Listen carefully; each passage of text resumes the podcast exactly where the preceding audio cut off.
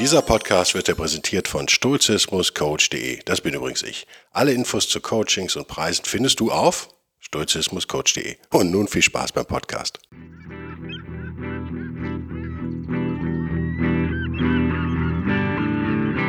Der wilde Stoiker. Moderner Stoizismus für ein gutes Leben.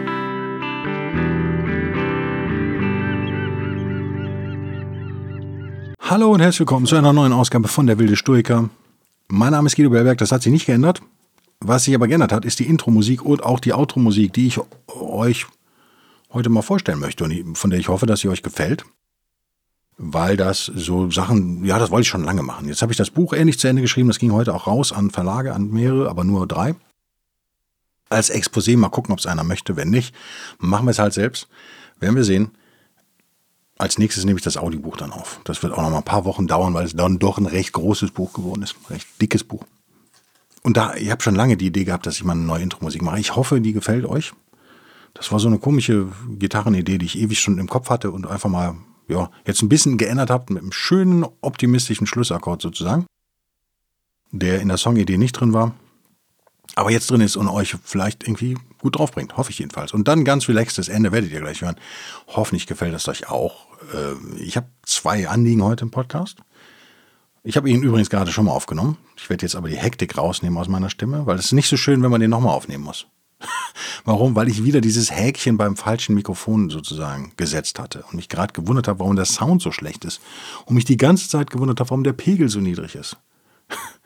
oh ja, so kann es gehen. Ihr merkt, ich bin eher als Buchautor die letzten vier Wochen irgendwie fokussiert gewesen, denn als Podcaster, das ist jetzt wieder vorbei. Ich bin wieder voll da sozusagen und bei der Sache. Ich möchte heute über Epictetus reden, möchte über vielleicht eine kulturelle Entwicklung reden, die ich meine zu beobachten in der gesamten westlichen Welt, die damit zusammenhängt, was interessant ist, weil Epictetus das ja vor ewigen Zeiten geschrieben hat und möchte auf einen YouTube-Kommentar eingehen, der gekommen ist. Herzlichen Gruß nochmal an alle YouTuber. Ich finde es ja super, dass ihr, es ist schon echt viele Abonnenten dazu gekommen in letzter Zeit. Ich weiß überhaupt nicht warum. Natürlich, weil es so, weil es so ein geiler Podcast ist, ist mir klar. Aber ich zeige ja kein Video. Und normal müsste YouTube mich doch vom Algorithmus her da so ein bisschen nach hinten schieben, oder?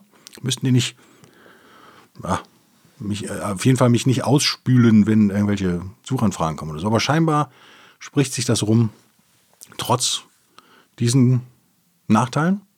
Und darüber freue ich mich. Und jemand hat da geschrieben, ich weiß nicht mehr über welchen Podcast äh, oder, oder, auf welchen er sich da bezogen hat. Es war, glaube ich, ein etwas älterer. Ähm, ja, das könne natürlich bei schlechtem Timing, was hat er geschrieben? Ich habe es jetzt gar nicht auf, äh, jemanden irgendwie über die Schwelle zur Depression kippen oder sowas. Ich bedanke mich erstmal für solche Kommentare, weil ich finde es echt gut, wenn wir diskutieren. Ich antworte da ja auch immer drauf, habt ihr vielleicht gemerkt. Versuche es echt auch schnell zu machen muss aber ein entschiedenes Nö dagegen halten. Nö bedeutet jetzt nicht, nein, das kann nicht passieren, sondern Nö bedeutet, ja, was soll ich jetzt anfangen mit dieser Information? Soll ich jetzt äh, nichts mehr schreiben in meinem Leben? Soll ich jetzt keine Podcasts mehr machen? Soll ich alles löschen, was irgendwem nicht gefällt? Das kann es ja irgendwie nicht sein. Also das Thema des Podcasts heute ist tatsächlich echt Stoizismus und Eigenverantwortung sozusagen.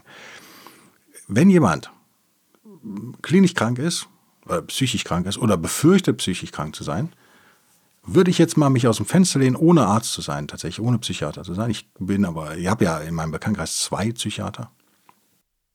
Würde ich jetzt echt behaupten, kann so ziemlich alles da irgendwas triggern. Das ist das Problem jedes Buch, den du, das da konsumiert wird, jeder Film, natürlich auch jeder Podcast, jedes, jedes Musikstück im Übrigen ja auch, jede Bikini-Werbung in der U-Bahn wahrscheinlich, kann ein ja zu irgendwas, was hat er gesagt? Ja, eben über die Grenze schieben. Ich verstehe das so. Vielleicht verstehe ich dich auch falsch, lieber Zuhörer. Aber das ist ein Argument, das kann, den Schuh kann ich mir nicht anziehen. Tut mir leid. Das ist so die Diskussion, die, äh, das bin ich eigentlich noch zu jung, aber ich erinnere mich trotzdem, weil ich es irgendwo gelesen habe, war es nicht Led Zeppelin oder irgendeine englische Rockband, sagen wir mal, oder Metalband oder Black Sabbath oder wer auch immer. Ich glaube, das wurde dann später auch nochmal mit Soundgarden oder einer anderen Band wiederholt. Immer wenn irgendein Teenager irgendwie sich umbringt und ausgiebig, Face No More war es, definitiv, jetzt fällt es mir auch ein. Face No More hatte definitiv so ein Problem, dass irgendjemand angeblich immer wieder einen Song gespielt hat von denen, bevor er sich umgebracht hat. Daraufhin wurde, glaube ich, versucht, diese Platte zu verbieten, die Band zu verklagen. Hast du nicht gesehen? Ist das tragisch? Ja, ohne Frage. Ich wünsche mir, wir hätten diesem Jugendlichen da helfen können. Aber ist das die Schuld der Band? Ernsthaft? Glaubt das irgendwie ernsthaft jemand? Also, mein Appell, wenn jemand von euch meint, er hätte psychische Probleme oder jemand kennt, der labiles psychische Probleme hat, bitte, bitte, bitte professionelle Hilfe suchen. Die gibt es nämlich zuhauf auch in der Pandemie.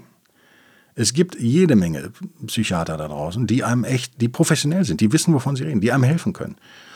Die einen vielleicht an Psychologen dann verweisen können oder selber Therapien anbieten. Es gibt äh, Gesprächsangebote, die kann man dann wahrnehmen. Und vor allen Dingen wäre mein Appell, wenn etwas unangenehm ist, bitte nicht machen. Ganz wichtig. Sage ich auch immer, steht auch im Buch ein Riesenkapitel. Ich werde da eine über Meditation auch reden in einem, einem kleinen Kapitelchen sozusagen. Ja, aber wenn dir das unangenehm ist, dann mach's doch bitte nicht. Und so, das gilt im Übrigen gerade, das gilt für alle Stoichentechniken. Ich habe in meinem Buch jetzt, glaube ich, 14 oder 15 stoische Übungen zusammengetragen oder eben an Stoizismus annehmende Übungen. Vieles davon sind natürlich sowas wie Gedankenreisen und so weiter und so fort. Das kann total unangenehm sein für manche Leute, glaube ich. Aber es ist natürlich 0,0 Prozent der Bevölkerung. Heißt das jetzt, dass wir für die 99 Prozent der anderen nichts mehr machen dürfen? Kann es irgendwie auch nicht sein, oder? Das bringt mich, bevor ich Epiktetus zitiere, zu ja, einer Diskussion, die ich meine, gerade bei jungen Leuten beobachten zu können, oder eben leider keiner Diskussion mehr, sondern einer Meinung, einer Geisteshaltung, nennen wir es mal besser. Ähm, besonders so im Alter zwischen 15, sagen wir mal, und 35. Ihr merkt, 15 ist Kölsch, habe ich extra so gesagt. Ne? 15 könnte ich auch sagen. Ich wohne ja im Norden, ich müsste eigentlich 5, 15 sagen. So da wird oft nicht mehr kritisiert, äh, um jemanden nicht offenden, zu offenden. Also jemanden vor den Kopf zu stoßen. Ich habe von einer Professorin, mit der ich da scherzeshalber darüber gesprochen habe, habe ich äh, gehört, also ihr Verdacht ist, dass viele Jugendliche das nicht mehr machen, weil sie Angst haben, dass sie im Gegenzug dann kritisiert werden. Und das fanden wir beide ganz schrecklich, weil, wir haben kurz nachgedacht, heißt das nicht, dass wir dann gar, dann können wir doch alle Unis und Fachhochschulen eigentlich zumachen, oder? Also wenn wir als, als Studierende da nicht mehr bereit sind, unsere eigene Arbeit, die wir da abliefern, in der Gruppe kritisiert zu bekommen und auch eine ehrliche Meinung zu der Arbeit der anderen abzugeben, da kann man, also ich könnte dann, was ich unterrichte, ihr wisst, ich unterrichte ab und an an einer Fachhochschule, äh, einer deutschen, da könnte ich das ja gar nicht mehr machen.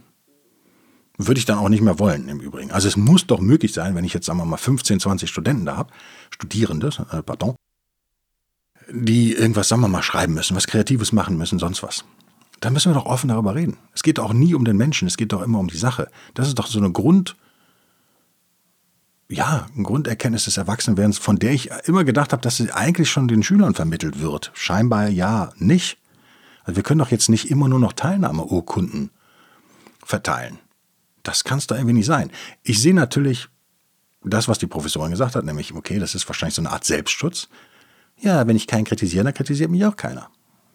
Ja, aber es ist doch ein zivilisatorischer Rückschritt äh, sondersgleichen, oder? Das ist doch direkt der Weg in die geistige Steinzeit zurück. Kann es doch irgendwie überhaupt nicht sein. Regt mich echt auf. Also, regt mich nicht auf, ich bin ja Stoiker. Nein, Quatsch. Aber es regt mich schon auf, weil äh, ich halte das, was ist denn wichtiger als die Bildung unserer Jugendlichen und Kinder? Nicht viel. Wenn wir den also, wenn wir denen die Chance nehmen, auch mal zu wachsen, und das geht ja nur über Fehlschläge, über Erfahrung, über Kritik, die man bekommt, das geht ja nicht, wenn ich euch immer sagen würde, boah, ihr seid alles so toll, das ist alles so super, ja, dann, was soll das? Also, ich sehe das auch in diesem Kommentar dieses äh, Hörers, dass der Wunsch ein guter ist, Nämlich, ja, wie, wie beschützen wir diese 1% der Bevölkerung oder 10% spielt keine Rolle? Wie beschütze ich äh, jemand eingebildeten anderen in dem Fall? Ja, es sei denn, er ist selbst betroffen, aber dann nochmal äh, bitte Hilfe suchen. Und genauso setze ich das dann an den Schulen und Universitäten scheinbar fort, dass man sagt, ja, es könnte ja jemand sich auf den Schlips getreten fühlen. Ist für mich irgendwie überhaupt kein Argument. Kann ich, je länger ich drüber nachdenke, das tue ich jetzt ja auch schon irgendwie zwei, drei Jahre, kann ich es immer weniger nachvollziehen. Es ist der Weg in den Abgrund, kulturell und geistig. Das muss einem klar sein. Denn was machen wir hier also? Wir stellen Meinungen nach vorne. Und Epiktetus hat in seinen, ich nehme es mir zur Hand, Discourses and Selected Writings, meine Ausgabe, die englische, wie ihr wisst.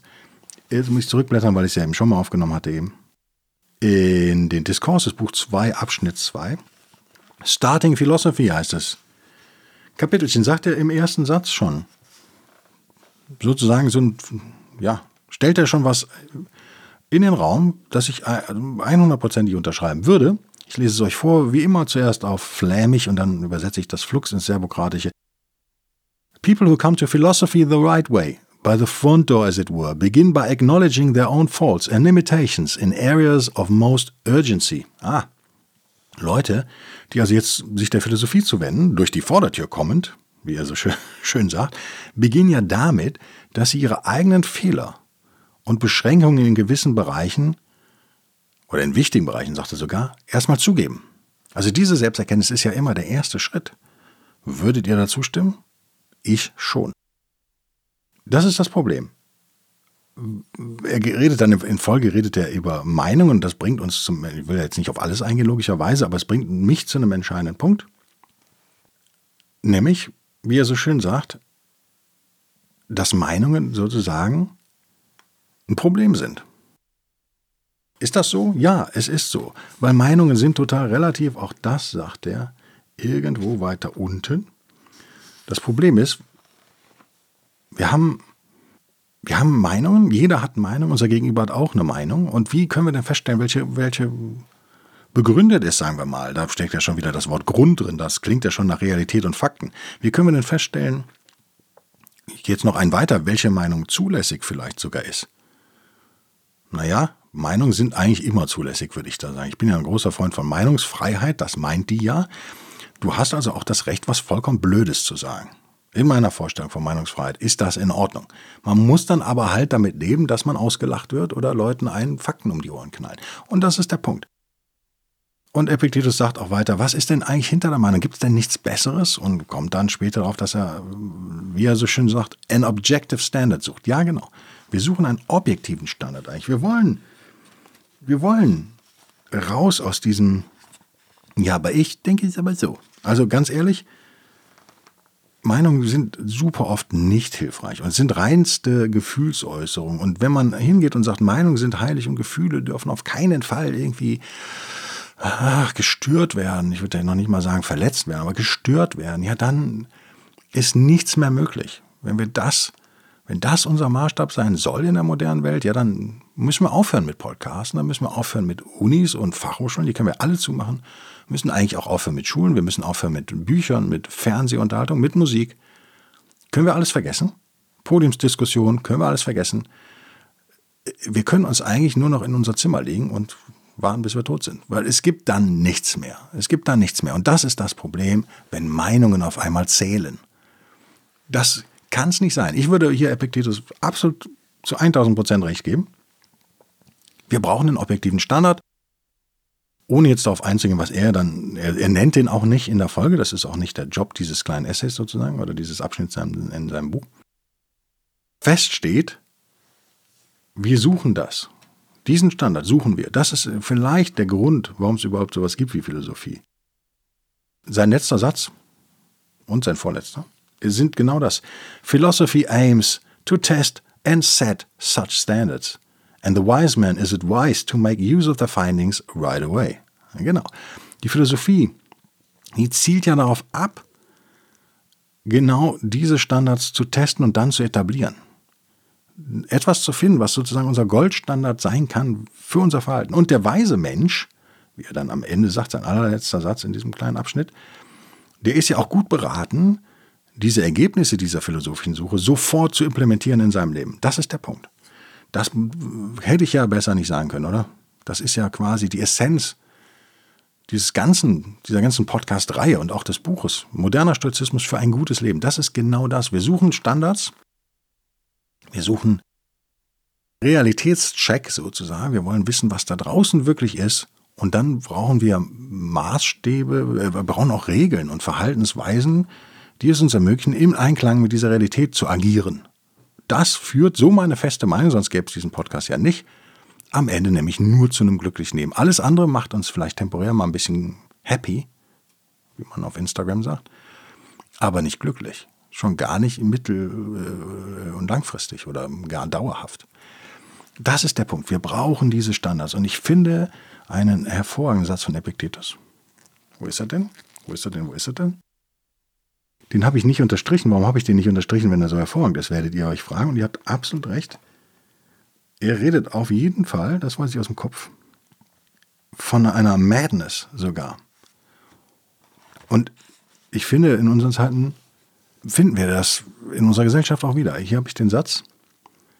Also, er besagt, wenn wir dann so einen Standard dann mal gefunden hätten, dann lass uns doch bitte jetzt hier feierlich äh, sozusagen schwören, lass uns darauf einschwören, dass wir keine einzige Bewegung mehr machen, ohne uns auf diesen Maßstab zu referenzieren. Das sollte unsere Handlungsleitlinie in Zukunft sein. Und dann fährt er fort. I conceive this discovery as the antidote to the madness that results from exclusive starting, uh, exclusive reliance on opinion as the criterion of truth. Ja, diese Entdeckung, die wir dann vielleicht machen, wenn wir uns ernsthaft mit Philosophie und Fakten und unserem persönlichen Wachstum beschäftigen, ist in Epictetus Augen sozusagen das Gegengift zu der Verrücktheit, the madness wörtlich, die von dieser, von diesem exklusiven sich verlassen auf Meinungen herrührt. The madness that results from exclusive reliance on opinion as the criterion of truth, also die Meinung als Kriterium der Wahrheit. Und auch noch, wie er sagt, das exklusive Kriterium der Wahrheit. Das ist ja auf doppelte Art schon völlig daneben. Bin ich der Einzige jetzt, wenn wir gerade darüber sprechen, dem das irgendwie erschreckend vertraut aber vorkommt und bekannt? Ich meine, dass wir das in unserer Gesellschaft gerade extrem beobachten und das ist ähm, auch der Grund. Ich glaube, ich schreibe es wörtlich auch in meinem Buch, ohne von Epictetus gestohlen zu haben. Ich schreibe, äh, das Wort Gegengift habe ich, glaube ich, auch in meinem Buch. Müsste ich jetzt googeln, sind über 250 Seiten, äh, suchen. Ich sage Google, ich benutze gar kein Google, ich benutze DuckDuckGo Mountains. Äh, Google mache ich nur aus beruflichen Gründen, wenn ich es machen muss. Manchmal muss ich äh, sozusagen die Google-Suche als Vergleich heranziehen, ansonsten ignoriere ich das. Aber es gibt ja auch Apfel-F für Mac-User, kann man ja Texte durchsuchen, da müsste ich jetzt mal gucken. Ich glaube, das habe ich da wirklich so ähnlich formuliert. Wir leben in Zeiten, die sozusagen nach, nach Gegengiften suchen zu diesen ganzen Entwicklungen, die eben, wie Epictetus so schön sagt, in Madness münden, in Wahnsinn. Und Stoizismus ist, glaube ich, ein solches Gegengift. Es ist nicht das einzige, so würde ich mich jetzt hier nicht hinstellen, aber es ist sicherlich ein sehr, sehr gutes und nicht vergessen über, naja, zweieinhalbtausend Jahre erprobtes Gegengift. Wir wären ja dämlich, wenn wir darauf nicht zurückgreifen würden.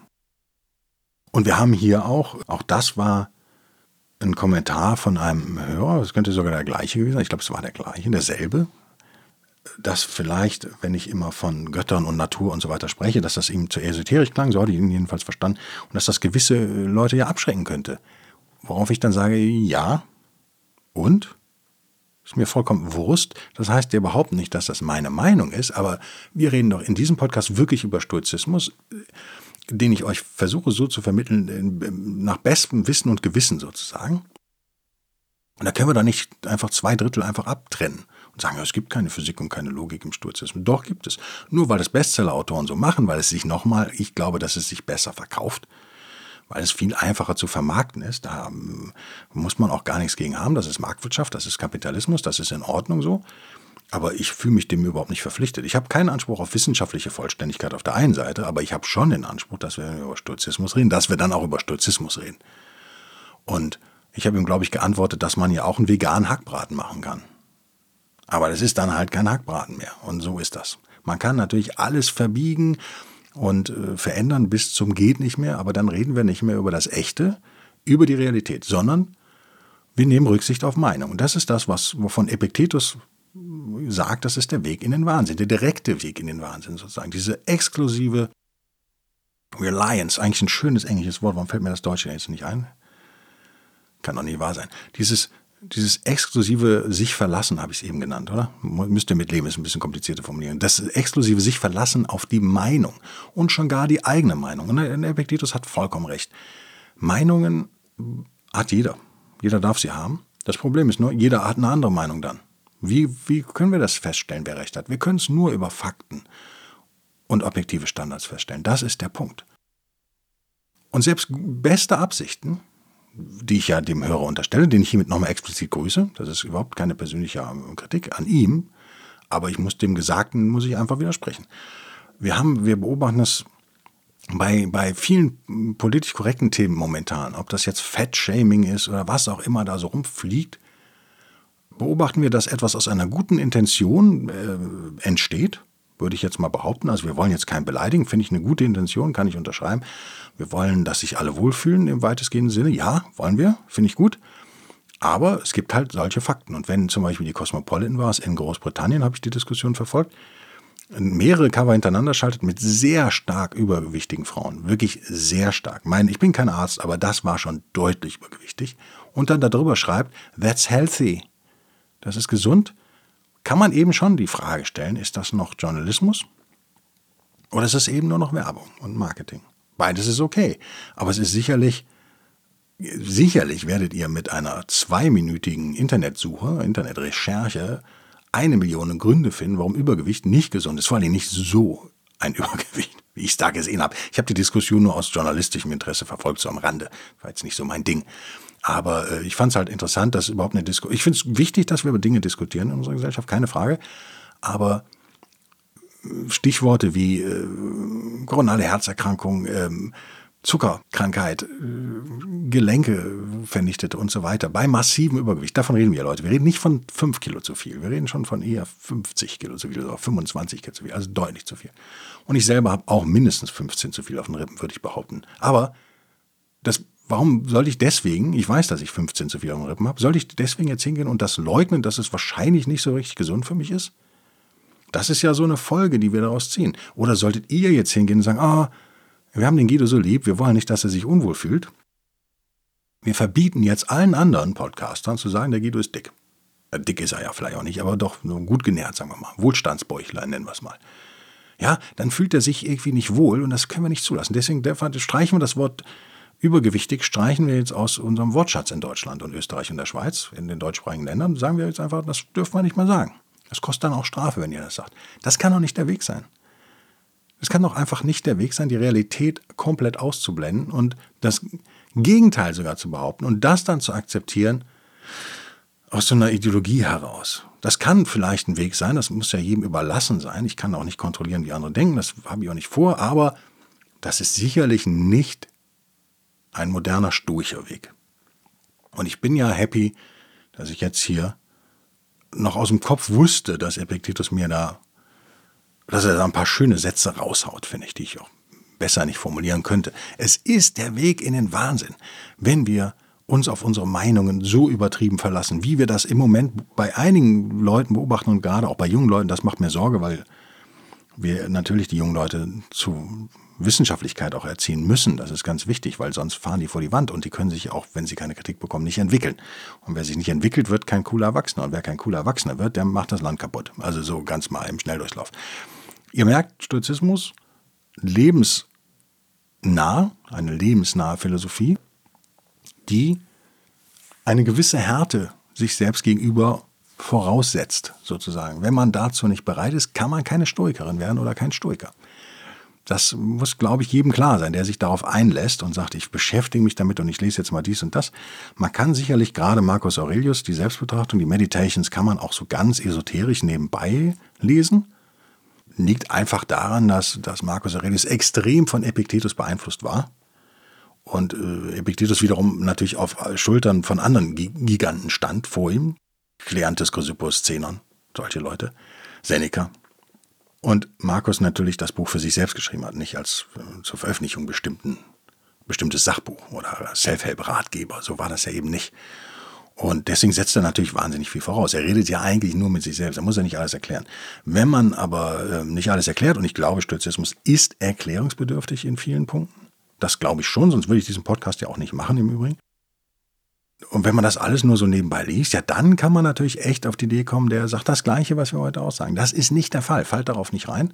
Er hat so einen esoterischen Sound, der Markus, der gute alte Markus manchmal. Der beste König, den wir je hatten, oder Kaiser, den wir je hatten. Aber ähm, er hat eine hohe Spiritualität auch. Die kann man Mit der kann man sich auch beschäftigen und die kann man ablehnen oder der kann man zustimmen oder auch nicht. Er, aber er hat natürlich auch eine totale Realitätsnähe sozusagen und den Willen zum Fakt.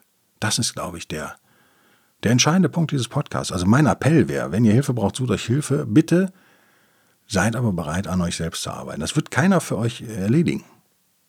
Das muss, glaube ich, echt klar sein. Und erinnert euch auch nochmal an die Dichotomie der Kontrolle. Wenn ihr also jetzt einen Songschreiber, ihr habt jetzt eine Sängerin, die ihr toll findet und die schreibt einen Song, und da macht jemand anders was Böses mit, sagen wir mal, irgendein Terrorist im Nahen Osten äh, sprengt sich zu dem Lied, in, äh, zu dem Soundtrack in die Luft oder so und tötet irgendwelche Babys. Ja, ist das dann wirklich die Schuld der Sängerin? Mal sozusagen. Also können wir, kann die Sängerin in, in Kanada, kann die kontrollieren, was irgendjemand anders mit dem Song macht? Nein, leuchtet einem schnell ein. Die Dichotomie der Kontrolle lehrt uns ja genau das. Wir können etwas machen und als Stoiker und Stoikerin sorgen wir das so gut machen, wie wir können, nach bestem Wissen und Gewissen und nach hohen ethischen Standards sozusagen und hohen Ansprüchen an unsere eigene Tugendhaftigkeit. Wenn Leute das aber draußen in der Welt das fehlinterpretieren, missinterpretieren oder böswillig verdrehen oder so, ja nu, was soll man machen? Man kann sich dann gegen Vorwürfe wehren, mehr kann man eigentlich nicht tun. Man kann auf keinen Fall diese Illusion verfallen, dass man das irgendwie kontrollieren könnte. Das kann man, glaube ich, einfach nicht. Das hilft uns vielleicht auch in unserem tagtäglichen Leben. Wenn wir uns maximal tugendhaft verhalten, können wir doch abends eigentlich beim Zähneputzen in den Spiegel schauen, finde ich, unzufrieden sein. Und wenn wir uns nicht maximal tugendhaft verhalten, können wir uns fragen, okay, wo hätte ich denn heute mich vielleicht besser verhalten können? Moralisch einwandfreier. Aber was andere Leute mit dem Anfang, was wir den ganzen Tag so von uns gegeben haben, geschrieben haben, gesagt haben, äh, getextet haben, gemailt haben, gechattet haben, kommentiert haben, ja, das liegt dann halt eben so ein bisschen außerhalb unserer Kontrolle. Das ist mein Einsatzfazit dieses Podcasts. Lass uns Verantwortung übernehmen für unser eigenes Denken und Handeln. Eben nicht nur das Tun, sondern auch das Denken sind wichtig. Lass uns versuchen, unser Denken auf Standards, wie Epictetus es nennt, globale Standards sozusagen zu stellen. Lass uns zu, das ist die, die Idee unserer Philosophie. Lass uns schauen, was sich bewährt hat in zweieinhalbtausend Jahren Stoizismus. Ist das eine ganze Menge? Lass uns übernehmen, was, was passt in unsere moderne Zeit. Ich würde behaupten, alles passt eigentlich in unsere moderne Zeit. Ich weiß aber auch, ähm, außer der Spiritualität vielleicht, außer der Physik natürlich teilweise, naturwissenschaftliche Fakten haben sich ein bisschen geändert, sind aber bei weitem nicht so, dass sie das System als Ganzes gefährden. Das ist meine feste Meinung. Ich bedanke mich für eure Kommentare auf jeden Fall. Nicht, dass es einer falsch versteht. Das ist keine Kritik am Kommentierenden. Natürlich nicht persönlich. Ich finde das super, dass Leute was kommentieren, auch ob YouTube oder sonst wo, ist mir alles recht. Ob per Mail direkt an mich, alles super. Wir müssen miteinander reden, nur so werden wir besser. Das ist, glaube ich, so unser Bemühen. Und niemand weiß alles, ich übrigens auch nicht. Das ist total geil, wenn ihr mir Feedback gebt. Das ist für mich immer so ein Highlight in der Woche, die Mails, die ich von euch bekomme. Ehrlich. Der Support läuft auch ganz gut über, über buymeacoffee.com. Mit denen hatte ich jetzt ein Problem, da ist irgendeine Zahlung nicht durchgegangen. Kümmern die sich gerade drum oder auch nicht. Äh, liegt aber nicht an euch, liegt an denen, haben sie irgendwas verschlammt. Na, so ist das. Ansonsten wäre ich immer ziemlich schnell mit Nachricht. Auch das freut mich total. Zwei neue Patrone gewonnen, hatten ja viele verloren, jetzt zwei neue gewonnen, das war auch super. Ja, läuft, äh, läuft echt gut beim Wilden Stoiker. Vielleicht darf ich das nochmal am Schluss sagen. Läuft dank euch, läuft es echt gut. Wir haben jede Woche neue YouTube-Abonnenten, wir haben echt viele Spotify-aktive Listeners, wie nennen die das? Das sind keine Follower, die nennen das irgendwie anders. Die Listeners und die Streamers, keine Ahnung. Äh, ich habe die Auswertung heute Morgen noch mal kurz aufgehabt. Das sieht erst rein aus. iTunes kann ich nichts zu sagen, weil Apple sich saublöd anstellt mit diesem Auswertungstool. Das funktioniert auf dem Apple-eigenen Safari-Tool nicht. Ist auch cool, oder? Also ihr könnt auf dem Apple-Rechner mit der Apple-Software Safari könnt ihr nicht die Apple-Statistiken einsehen. Sondern es geht, glaube ich, nur mit Firefox oder so. Das bin, da habe ich mein Login aber nie. Irgendwann werde ich da auch noch mal reinschauen. Ähm, ich kriege ja über die Webseite indirekt auch die Zahlen sozusagen. Ich sehe, wer, wer, wie viele Leute zumindest zugreifen. Und das sind alles, diese alle Indikatoren zeigen nach oben. Nicht äh, erdrutschmäßig, aber eben wöchentlich wachsen. Das ist für mich auch ein viel besserer betriebswirtschaftlicher Indikator, wenn man so will.